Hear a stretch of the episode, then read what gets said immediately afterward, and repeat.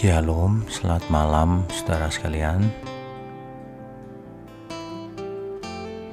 Malam ini kita akan merenungkan hidup kekristenan itu seperti apa. Banyak orang menyangka bahwa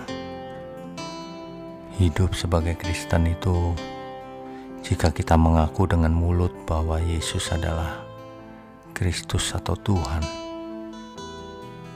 Tentu saja hal ini benar, tetapi hanya benar sebagian karena belum lengkap.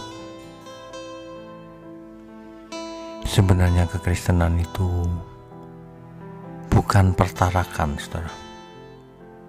Pertarakan itu maksudnya menahan hawa nafsu, bukan kekristenan itu perubahan akal budi sehingga kita tidak perlu mencari-cari aturannya mana, ayatnya mana.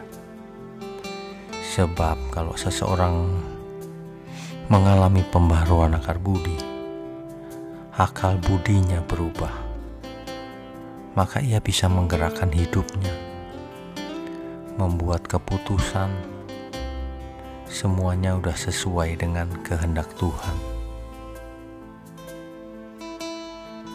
Saudara, jadi sebenarnya kekristenan itu bukan pertarakan, tetapi perubahan akal budi. Inilah yang dimaksud dengan nubuatan Nabi Yeremia bahwa aku akan menaruh hukumku di akal budi mereka. Saudara sekalian, janganlah hidup suka-suka sendiri.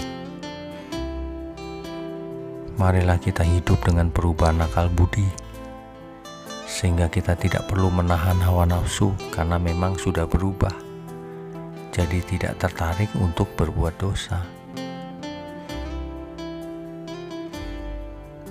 Hal ini tidak banyak diketahui orang. Banyak orang itu berpikir bahwa ikut Tuhan itu pertarakan. Jadi nggak boleh ini, nggak boleh itu, harus puasa dan sebagainya.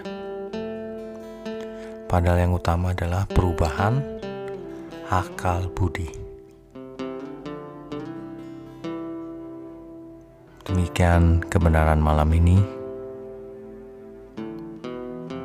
Selamat beristirahat malam, saudara. Selamat tidur, dan besok boleh bangun dengan segar. Tuhan Yesus memberkati kita semua. Amin.